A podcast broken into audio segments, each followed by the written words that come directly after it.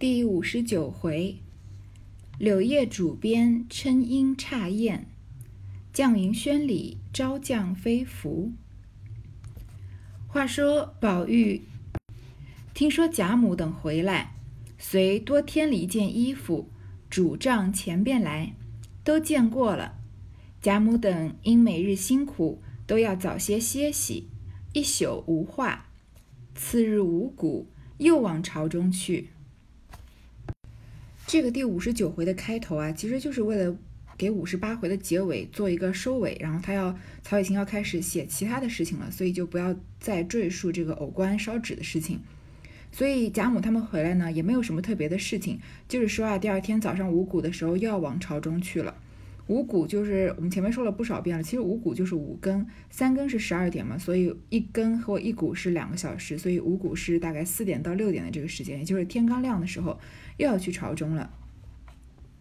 离宋灵日不远，鸳鸯、琥珀、翡翠、玻璃四人都忙着打点贾母之物，玉串、彩云、彩霞等皆打叠王夫人之物。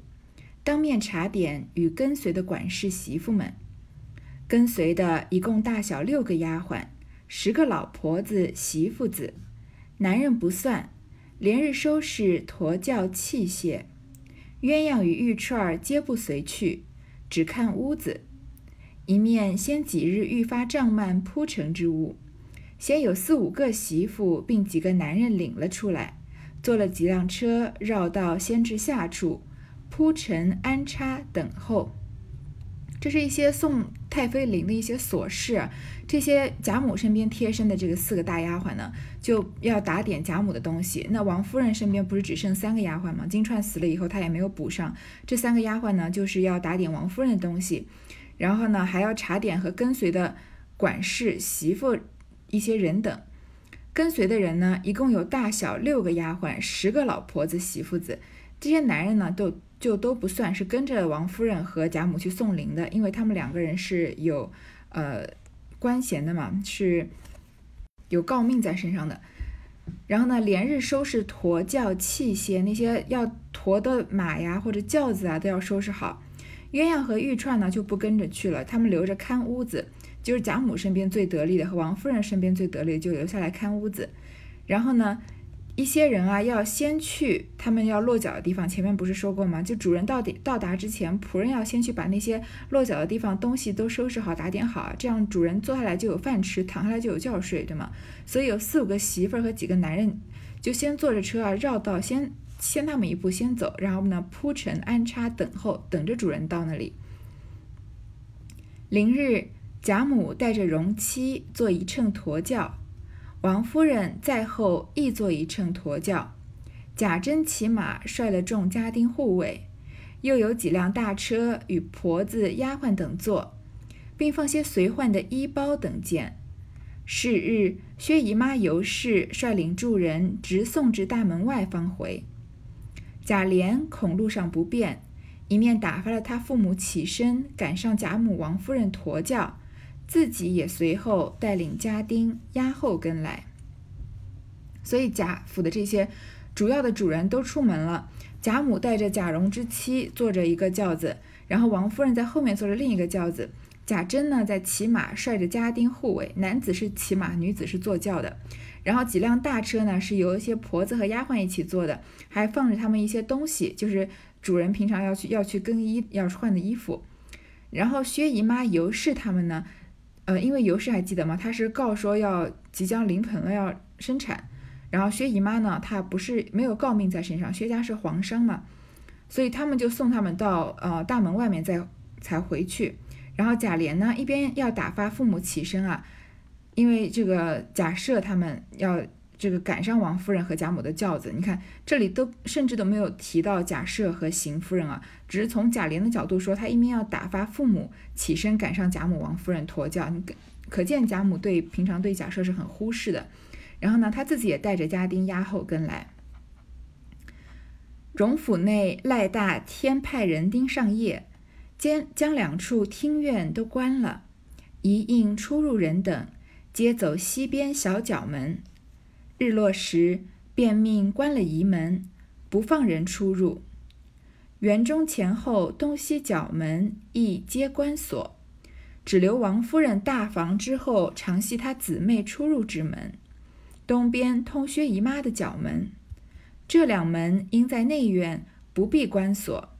里面鸳鸯玉串儿也各将上房关了，自领丫鬟婆子下房去安歇。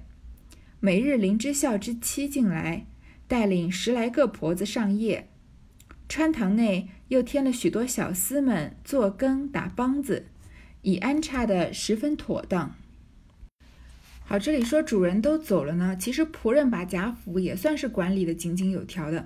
在荣府里面呢，赖大师他的大管家嘛，他添派的人丁上夜，在守夜的人增多了，因为主人不在，怕出乱子，将两处的厅院都关了。一般就是有客人来的这个议事厅啊，门都已经关起来了，因为主人都不在嘛。一应出入的人等啊，都要走西边的小角门，要从角门出入，没有人从正门出入了。日落时呢，就关了仪门，仪门是另外一道，就进了正门里面的门嘛，也不能放人出入。然后呢，在大观园的园中啊，前后的东西角门一皆关锁，东西前后所有的角门都关了，只留了一个这个王夫人大房之后常系她姐妹出入之门，就是王夫人自己的门，这个房间的大门后面啊，就那些姊妹们进进出出的门是开着的，然后通薛姨妈的角门是开着的。就这个两个门啊，应在内院，不必关锁，因为正门和仪门的门都关了嘛，所以这个内院的门不用关。然后鸳鸯和玉串儿啊，也将上房的门关了，领丫鬟婆子下房去安歇。嗯，不知道前面有没有说过，这个上房啊，就是比较正对着厢房的这个房子，一房间一般就是主人住的，或者是这个会议室厅什么的，所以丫鬟是不可能住在上房的。这个跟我们平常在电视剧里面看到。一个什么浪迹天涯的这个江湖侠客去一个客栈，什么悦来客栈里面投宿，然后小二说给您准备了一间上好的上房，那个上房不是这个意思，那个上房就是一间上好的房间，这里的上房就是呃跟厢这个厢房对应的这个正门的主人住的房间。那丫鬟婆子呢，平常因为没有人伺候了嘛，他们就在下房安歇。一日清晓啊，宝钗春困已醒，纤帷下榻。微觉清寒，起户视之，见院中土润苔青。原来五更时落落了几点微雨，于是唤起湘云等人来，一面梳洗。湘云因说两腮作痒，恐又犯了性斑癣，因问宝钗要些蔷薇消来。宝钗道：“钱儿剩的都给了妹子。”因说。平儿配了许多，我正要和她要些，因今年竟没发养，就忘了。因命婴儿去取些来，婴儿应了才去时，蕊官便说：“我同你去，顺便瞧瞧偶官。”说着，一进同婴儿出了恒芜院。这天啊，天才刚刚亮，清晓，宝钗啊，春困已经醒了。千维下榻，这个“千”字我倒是第一次见到。上面是一个寒冷的“寒”的半边，然后下面是一个手。这个下面“手”字换成“马”字，这个字倒是见过，但是“千”这个字没有见过。“千”就是拨开的意思，把这个帷幕拨开啊，下了床，觉得有一点冷，把窗户打开呢，一看啊，看到院中土台土润苔青，有一些苔藓，然后土呢也很湿润。原来是五更天的时候啊，落了几点微雨。因为这是初春的时候嘛，他把湘云他们叫起来以后呢，他们就一边梳洗。湘云说啊，她的两腮作痒，这个脸颊那边有点痒，觉得又犯了性斑癣，就问宝钗啊要一些蔷薇消来。你看古人的一些病啊，都说的特别的有诗意，好像听起来都很美啊。其实性斑癣就是春癣，春天容易犯的一种皮肤病，有点类似于现在的这个过敏性皮炎。但是你现在跟人说。哎，我现在我得了过敏性皮炎了，和那个时候说，哎，我好像又犯了性斑癣了。你看那个时候是不是感觉美了美了很多？然后你在这个年代跟人说我得了过敏性皮炎了，我要开一些消炎药，要开一些这个呃药膏来涂一涂，感觉是一个很普通的事情。但是那个时候治性斑癣的东西呢，叫做蔷薇消，因为性斑藓，因为它脸上会起过敏，我们都知道是一小块一小块红红的，其实也叫桃花藓啊，就是像桃花、杏花一样一朵一朵的，是不是很美？然后治这个性斑藓的药呢，叫做蔷薇消，应该是一种粉末吧，可能是由蔷薇花的嗯作为原料混合一些中药制成的，可以专门治这个皮肤病的。但是宝钗呢说她钱儿剩的都给了妹子，这会儿宝钗在说的妹子啊，已经不是在说薛宝琴了，肯定都是说说的是林黛玉了。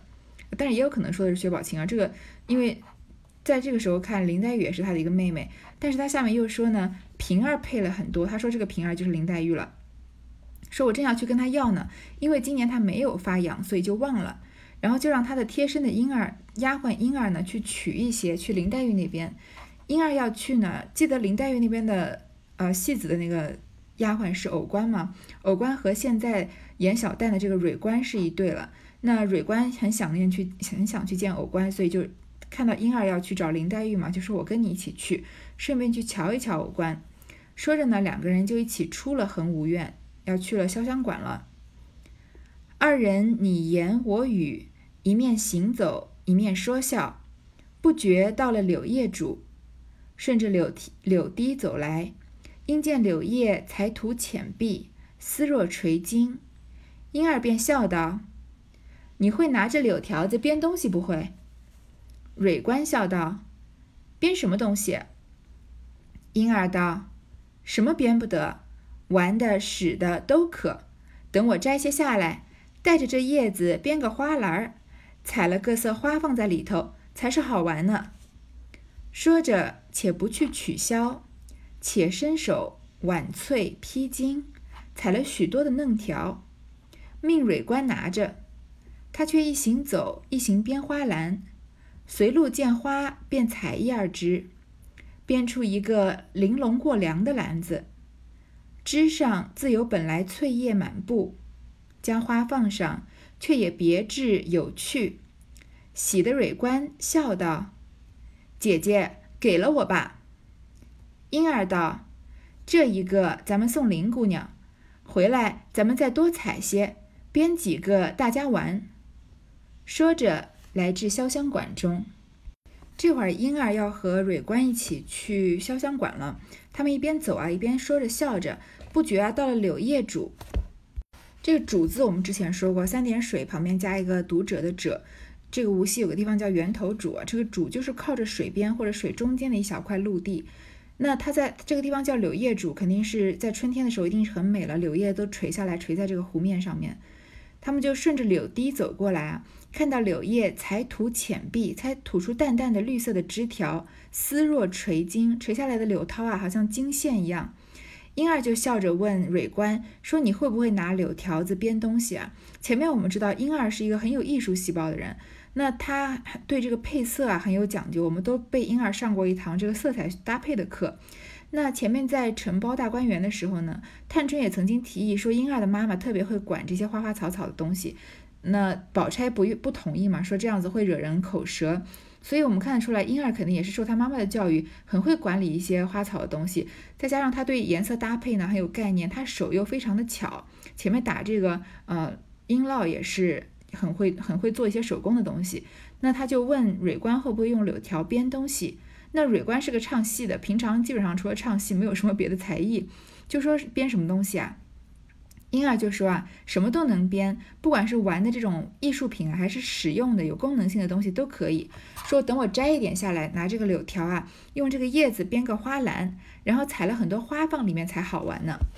然后他说着呢，就先没有去取蔷薇销。这个两个年轻的女孩在路上就被这个美丽的、美好的春日的风光啊，嗯，有一点忘了他们本身要做的事情，然后就呃沉醉在这个这个风光里面了。他就伸手啊，挽翠披荆。你看这个翠和荆，就是其实就是说柳树、柳树和柳枝和柳叶嘛。但是他用一个绿和一个荆来，绿来形容柳叶，茎来形容柳枝，是不是特别美？就他摘着绿色，披着金色，其实就是伸手摘一些柳枝和柳叶，采了很多的嫩条，让蕊官拿着。然后他一边走呢，就一边编花篮，随路上看到花就采了一两枝，编了一个玲珑过梁的篮子。这个玲珑过梁，玲珑可能就是说小巧别致的意思，过梁有可能是说这个篮子的把手，就是一个有把有把手的提篮，很很小巧、很别致的用柳叶编的提篮。小时候，我们小时候还挺喜欢采这个柳枝，然后编个呃这个环，编个圆环套在头上，自己觉得自己很很美啊。但是编出玲珑过梁的篮子就有一些了不起了。你你想起来也是很美的，因为柳枝是那种浅褐色的嘛，然后又很很软，然后它把它缠成一条一条的，然后那那柳叶呢绿颜色的，然后就呃缠在这个柳枝之间，那这个篮子就是一个浅绿色和浅棕色的这个搭配，然后。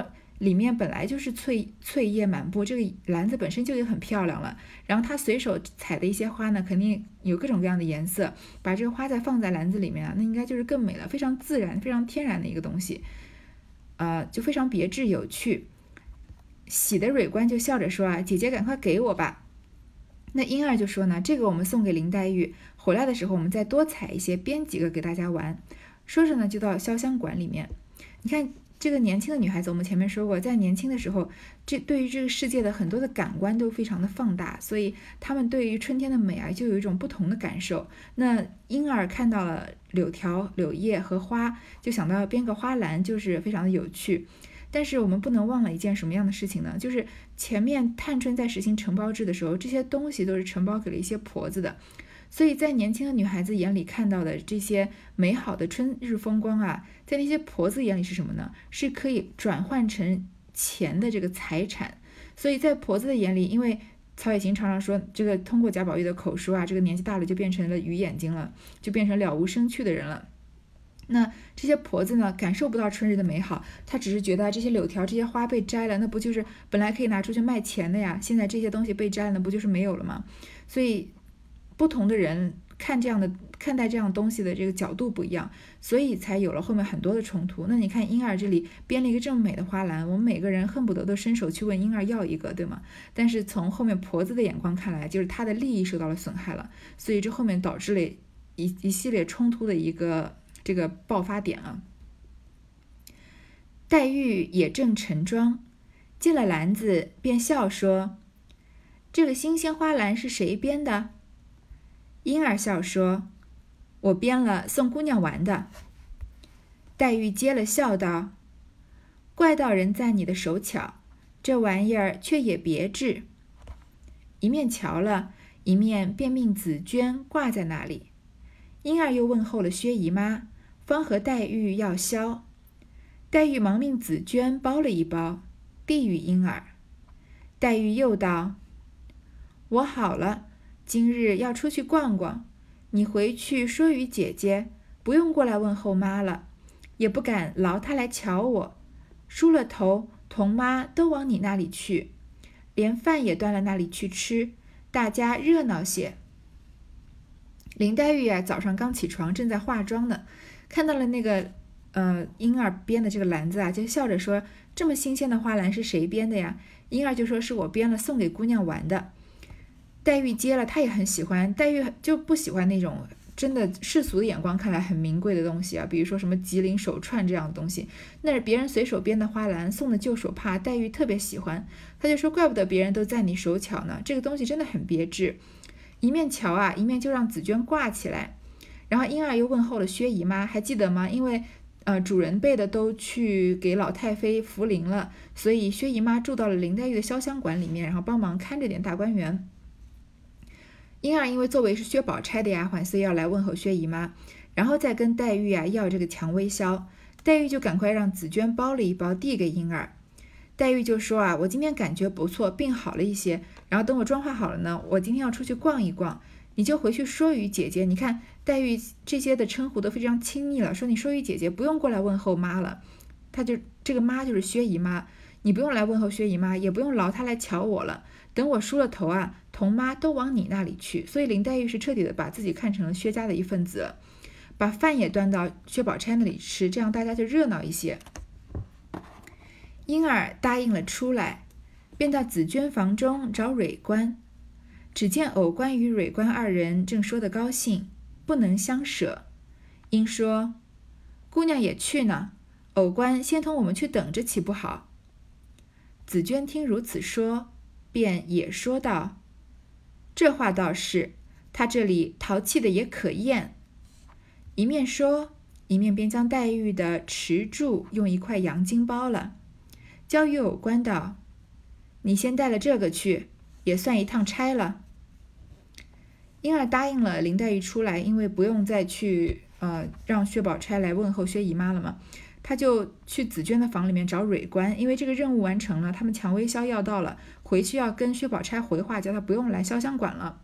但是这才这么一点点时间啊，还记得前面蕊官和藕官吗？他们俩同进同出，同吃同睡，就好像夫妻一样这么亲密。所以现在两个人不不一起在梨香院了，很久才能见一面，难得说话，才说了这么一会儿话，正说的高兴呢，不能相舍，不想要分别。然后婴儿就说啊。姑娘也去呢，正好林黛玉也要去薛宝钗呢嘛，那不如偶官你就先跟我们一起去，等着岂不好？这样偶官不就可以跟蕊官一路走一路继续说话了吗？紫娟听着啊，就也说这个话说的是，她在这里淘气的也可厌，说偶官在这里也也挺讨人厌的。然后一面说呢，就把黛玉的这个钥匙呃这个钥匙呢，汤匙啊和筷子用一块洋巾包了，用一块手帕包起来，交给偶官，说你先带着这个过去过去，也算是出了一趟差了。我们这也能看得出来，紫娟她的心地是非常善良的，因为她知道偶官和蕊官两个人有很多很多话要说。那你就让偶官先去那边等着，有什么意义呢？就是你先派个丫鬟过去，没有意思，对吧？所以他就没有事情硬给偶官找一件事情做。所以因为林黛玉要去薛宝钗那里陪薛姨妈一起吃饭嘛。所以就把林黛玉的餐具用一块手帕包了，说这样吧，你就拿着这个，你就假装是先过去把这个林黛玉的餐具布置好放过去。其实一个汤匙，一一双筷子有什么重要的？跟着林黛玉走的时候一起拿着就好了。但是紫娟想要给藕官一个机会，让他继续多跟藕官多聊聊天，所以就假装给他一个公差做，嘴上啊还说着这个他在这里淘气的也挺可厌的。这就是一个典型的刀子嘴豆腐心了。藕官接了。笑嘻嘻同他二人出来，一径顺着柳堤走来，婴儿便又采些柳条，月杏坐在山石上编起来，又命蕊官先送了箫去再来。他二人只顾爱看他编，哪里舍得去？婴儿只顾催说：“你们再不去，我也不编了。”偶官说：“我同你去了，再快回来。”二人方去了。偶官接了林黛玉的东西呢，然后笑嘻嘻的跟这个蕊官和婴儿一起出去，顺着柳堤啊，再回薛宝钗的恒芜院。然后婴儿就又采了一些柳条，他就坐在山石头上编起来，又彻底的被这美好的春光给呃转移注意力了。然后呢，让蕊官啊先把蔷薇箫送去薛宝钗那边，因为薛宝钗还在恒芜院等着回话呢，对吗？但是蕊官和藕官就顾着看婴儿编，因为他手很巧嘛，编起来很很好看，舍不得走。婴儿就催他们说啊，如果你们再不去把这个蔷薇箫送给薛宝钗的话，那这个柳条我也不编了。藕官就赶快跟蕊官说啊，我们赶快去了再回来。他们两个人呢就先去了，去恒芜院送蔷薇箫了。这会儿是不是就剩了婴儿一个人了？这里婴儿正编，只见河婆的小女春燕走来。笑问：“姐姐织什么呢？”正说着，蕊藕二人也到了。春燕便向藕官道：“前儿你到底烧什么纸？被我姨妈看见了，要告你没告成，倒被宝玉赖了他一大些不是，气得他一五一十告诉我妈。你们在外头这二三年积了些什么仇恨，如今还不解开？”藕官冷笑道。有什么仇恨？他们不知足，反怨我们了。在外头这两年，别的东西不算，只算我们的米菜，不知赚了多少家去，何家子吃不了，还有每日买东买西赚的钱在外。逢我们使他们一使儿，就怨天怨地的。你说说，可有良心？婴儿正在编东西啊，有一个院子里的老婆子叫何婆。他的女儿呢，叫做春燕，走了过来，他就笑着说：“啊，姐姐你在织什么？”跟婴儿搭讪。然后呢，蕊官、藕官两个人也到了。春燕看到了藕官啊，就说：“啊，你之前在烧什么东西？被我姨妈看见了，所以那天在大声的斥责藕官烧纸，又去告状，又被贾宝玉编编了一个理由，说要祭杏花神，被他撞破了，最后搞得灰头土脸的那个婆子呢，是现在这个春燕的姨妈。”姨妈就是妈妈的姐妹，所以是挺亲的一个这个亲戚。说你到底在烧什么？被我姨妈看到了，她本来要告你的，没告成，倒是被宝玉啊赖了一通不是，她就很生气嘛，她不是憋了一肚子气，气的就一五一十的告诉我妈，所以那个婆子呢就跑去告诉她的这个婴儿的妈妈，就是她的姐妹，就是这个何婆。春燕就说：“你们这几年在外面积了一些什么仇恨，什么深仇大恨啊？现在还不解开？”偶官呢就冷笑道：“的偶官不是一个好相与的人。我们前面看到了，只要一看到有贾宝玉帮他撑腰，他立马语气就硬起来了，还拉着婆子说要去，对吗？所以他不是那种会忍气吞声的人。所以说，他说有什么仇恨啊？他们不知足，这些干妈们不知足啊，还过来怨我们。”在外面这几年啊，别的东西不算，就是我们吃的东西啊，米啊、菜啊，他们不知道赚了多少家去，何家子吃不了，这是事实啊。这些婆子确实是在占这些戏子的便宜，对吗？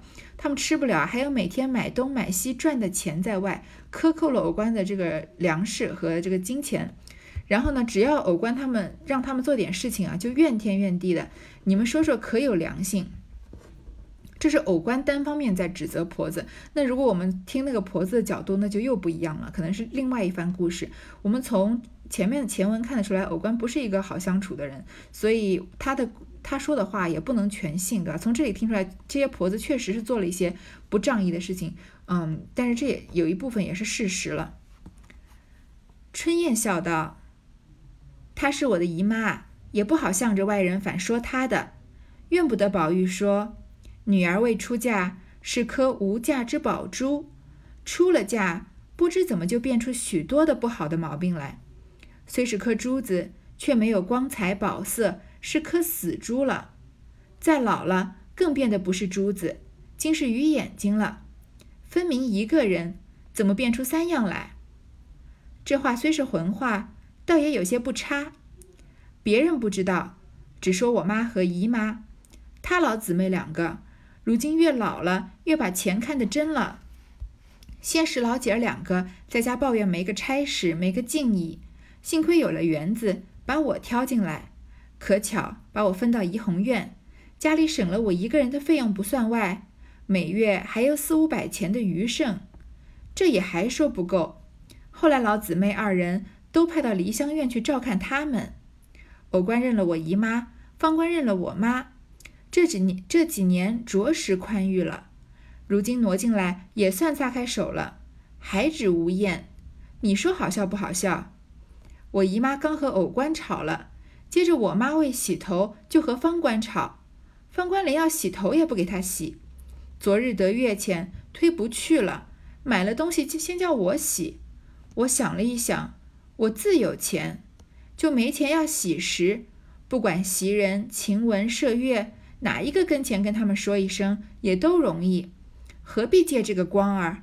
好没意思，所以我不洗。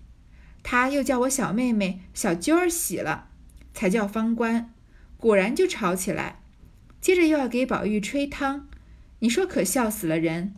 我见他一进来，我就告诉他那些规矩，他只不信，只要强做知道的，足的讨个没趣儿。幸亏园里的人多。没人分记得清楚谁是谁的亲故，若有人记得，只有我们一家人吵，什么意思呢？你这会子又跑来弄这个，这一带地上的东西都是我姑娘管着，一得了这地方，比得了永远基业还厉害。每日早起晚睡，自己辛苦了还不算，每日逼着我们来照看，生恐有人糟蹋，又怕误了我的差事。如今进来了。老姑嫂两个照看得紧紧慎慎，一根草也不许人动。你还掐这些花，又折它的嫩树，他们即刻就来，仔细他们抱怨。这个春燕啊，讲了一大通话。我们觉得啊，春燕是一个价价值观、是非观或者说三观很正的一个女孩子，而且逻辑非常的清楚啊。前面偶官在抱怨他们，春燕就说呢：“可是你抱怨的这个人啊，偶官你的干娘是我的姨妈，所以很亲，我也不好意思向着外人反说她。但是从春燕的角度来看呢，她是赞成偶官的，她觉得这个姨妈啊和她妈妈做的事情不太上道。她说：怪不得宝玉说啊。”女孩子没出嫁是一颗无价的宝珠，是一颗无价之宝，像珍珠一样。出了嫁呢，不知道怎么搞的，就有很多不好的毛病出来了。本来虽然是一颗珠子呢，但是没有了那个光彩和宝色，变成一颗死珠了，死了的珍珠了，已经没有光泽了。再老啊，连珍珠都不算了，竟然变成鱼眼睛了。明明就一个人，但是他在人生的不同阶段，怎么能变出不同的样子来呢？在贾宝玉的眼睛里面，那些没有出格的女孩子是最最美好的，是这个无价之宝。其实贾宝玉的这个问题，说同一个人怎么能变出三样来？我觉得我可以从我的角度来回答一下，因为在我们年纪年纪小的时候，十五六七岁的时候，在青少年时候，那个时候人生的烦恼很少，就可能最大的烦恼就是考试考不好啊，或者是自己喜欢的男生不喜欢自己啊，嗯，都是一些比较可以说怎么说比较梦幻的一些这种烦恼。但是人慢慢年纪大了。大学毕业以后啊，要面对很多非常现实的东西，比如说你要开始找工作啊，或者你工作有有时候有可能有一些顺利或不顺利啊，或者嗯，要成家立业啊，有些开始要养孩子啊，身上的责任就变得很多了。有时候要觉得自己好像想要保持年轻的时候的那种那一些纯真啊，或者跟这个社会上面一些自己不同意的事情做一些对抗，但是很多时候也很无奈的就慢慢妥协了。那年纪再大一些呢，身上的责任就更多。嗯，从也许本身有有这个家庭有孩子，可能有有孙子孙女辈了，那很多人就依靠着你，或者是，然后父母呢也渐渐老去了，开始要面对一些呃，父母也变成要依靠你的一部分，所以变成家中的顶梁柱了。所以很多这个时候没有办法再去分神照顾心里那些单纯啊，那些很。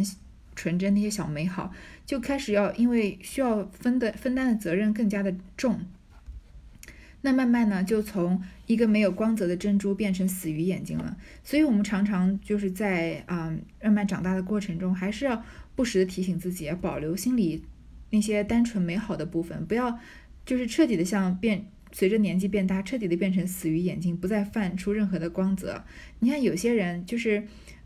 你有些有些时候我看一些，比如说名人传记啊，然后再看他们的照片啊，有一些人，比如说像奥黛丽·赫本，还有一个，嗯，我最近看了一个名人传记，就是耐克的这个主创人，他叫嗯 Phil Knight，可能翻成中文可能是菲尔什么奈特吧之类的，反正他是嗯，在一九七几年的时候就创立了耐克，就像他或者像奥黛丽·赫本啊，你去搜他们的照片。他们都是那种年纪很大的时候，眼睛里面还是有一种非常纯真的光泽的那样的人。其实很多人像，嗯，在三十几岁、四十几岁的时候，他的眼神可能就已经死掉了，他其实就眼睛里面就没有什么光泽了。其其实年纪还没有到很大，但是已经变成了鱼眼睛了。但是有一些人啊，他们就年纪到了很大，还是一颗无价的宝珠。其实我觉得那些是从眼神里面能看得出来，是骗不了人的。好，这继续说春燕的事情啊。说别的人我不知道，就说我妈和我姨妈，她们老姊妹两个啊，年纪越大越把钱看得真了，就觉得钱好像越来越重要了。其实也就是随着年龄的增长，这是一种无奈吧。钱确实在生活中的占的这个分量是越来越重要，因为有的时候有些说到极端一点，有些时候没有钱就没有命了，对吗？就越年纪大越能意意识到这个重要吧。说之前啊，这个老姐儿两个抱怨家里没个差事，没有人去做活，没有敬意。幸亏有了大观园，这个有这个园子呢，先把这个春燕调进来，正好把春燕啊分到怡红院。怡红院我们都知道，因为是这个权力的中心，大家都喜爱的这个贾宝玉的房子，所以里面呢这个待遇特别好，所以家里面不仅省了一个春燕的费用，之前。春燕没有差事的时候，不是要吃喝拉撒要家里管吗？现在怡红院管了之后，每个月还有四五百钱的余剩。但是呢，这个老姊妹两个，因为他们不是觉得钱越来越重要吗？这样还觉得不够。后来呢，又派到梨香院去照看他们。偶官认了我姨妈，方官认了我妈。这里看得出来吧？这个当时抓偶官，嗯，这个烧纸的是偶官的干妈。不让方官洗头，让方官拿这个圣水洗头的是春燕的妈妈，是方官的这个干妈，所以这两个人其实是姊妹两个人，所以闹事的就是这两个人。这几年啊，已经有一些宽裕了，因为春燕的钱省下来了，然后他们又认了干妈，又有一些进账了。如今挪进来也算撒开手了，还指无厌，还是这么贪得无厌的，你说好不好笑？说我姨妈啊，刚跟偶官吵了一架，接着我妈就为了洗头跟方官吵。原来这两个人就是吵架的这个婆子是姐妹两个人。方官要洗头也不给她洗，春燕就说了一些细节的事情，说昨天说昨天得了月钱，之前昨天得了方官的月钱，之前方官一直吵着要洗头，这个老婆子不给方官洗，现在得了钱推不掉了，就买了东西先叫春燕洗，但是春燕我们看到现在发现她是一个是非观很正的人，她说啊，她想了一想，我自己有自己的钱啊，就算我没有钱，我要洗头。我随便跟贾宝玉房里的哪个大丫鬟说一声，不就也很容易就洗头了吗？何必要做这种恶心事啊？先让我洗，再给这个方官洗啊？他就不愿意。这个老婆子呢，她的妈妈就怎么也不想让方官就是拿干净的水洗头，觉得这样太便宜他了，就让这个妹妹小揪儿洗了。你听这个名字就知道，这个小女孩肯定年纪很小，根本没有什么是非观。她妈妈叫她洗头，她就洗了，肯定没有想那么多。把她洗完头之后呢，才叫方官，然后就吵起来。接着又闹出来给宝玉吹汤这个事情，这个事情不是把这个春燕的妈妈闹得非常的难堪吗？然后说你是不是觉得好好笑？他一进来啊，我就告诉他那些规矩了，就是像那些小丫鬟说的嘛，说我们能进能去的地方有一半你是去不到的。然后说他还不信，他就因为这个宝玉的一些规矩，觉得他觉得很荒谬，怎么可能是小丫鬟能去的地方，我老婆子去不了？那我的权利是要比他们大的，对吧？他。春燕的妈妈知道这些规矩，但是她不愿意相信，她就假装知道了，但是她自己讨了个没趣儿。春燕说啊，幸好园子里面的人多，没有人记得谁是谁的亲故，不，大家不再记得谁是谁的姐妹了。不然，如果有人记得啊，都是我们一家子人在吵，对吧？就是两个老姊妹跟他们两个的干女儿在吵架，这是什么意思？那不就是你们家的人特别会闹事吗？说你这会儿又跑来弄这个，这一他你不是在这编花篮吗？这一带的东西啊，都是我姑娘管着，都是我这个姨妈在管的。一得了这个地方啊，比得了永远基业还厉害。他这个“永远基业”四个字用的特别讽刺，就说就好像是个千百年的基业一样，这其实就是一小块地嘛。他每天啊早起晚睡，自己辛苦还不算啊，还要逼着我们来照看这些干女儿或者这些嗯侄女啊，全部都要过来照看，就怕有人糟蹋了，又怕误了我的差事。现在进来了呢。这个老姑嫂两个照看的谨谨慎慎，一根草也不许人动。你看，刚刚啊，婴儿掐了这么多柳叶和花，编的这些东西，说你又折他的嫩树，他即刻就来，你小心他们会抱怨你。婴儿道：“别人乱折乱掐使不得，独我使的。自从分了地基之后，每日里各房皆有份例，吃的不用算，单管花草玩意儿。”谁管什么？每日谁就把各房里姑娘丫头带的，必要各色送些折枝的去，还有插瓶的，唯有我们说了一概不用送，等要什么再和你们要。究竟没有要过一次，我今便掐些，他们也不好意思说的。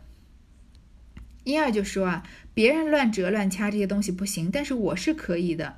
因为自从分了地基之后呢，因为这个承包制，他们每个月不是要送一些例，嗯，例行的东西嘛，比如说这个照管花草的，每个月各个房里面这个姑娘丫头头上戴的花或者插瓶的花都要送一些。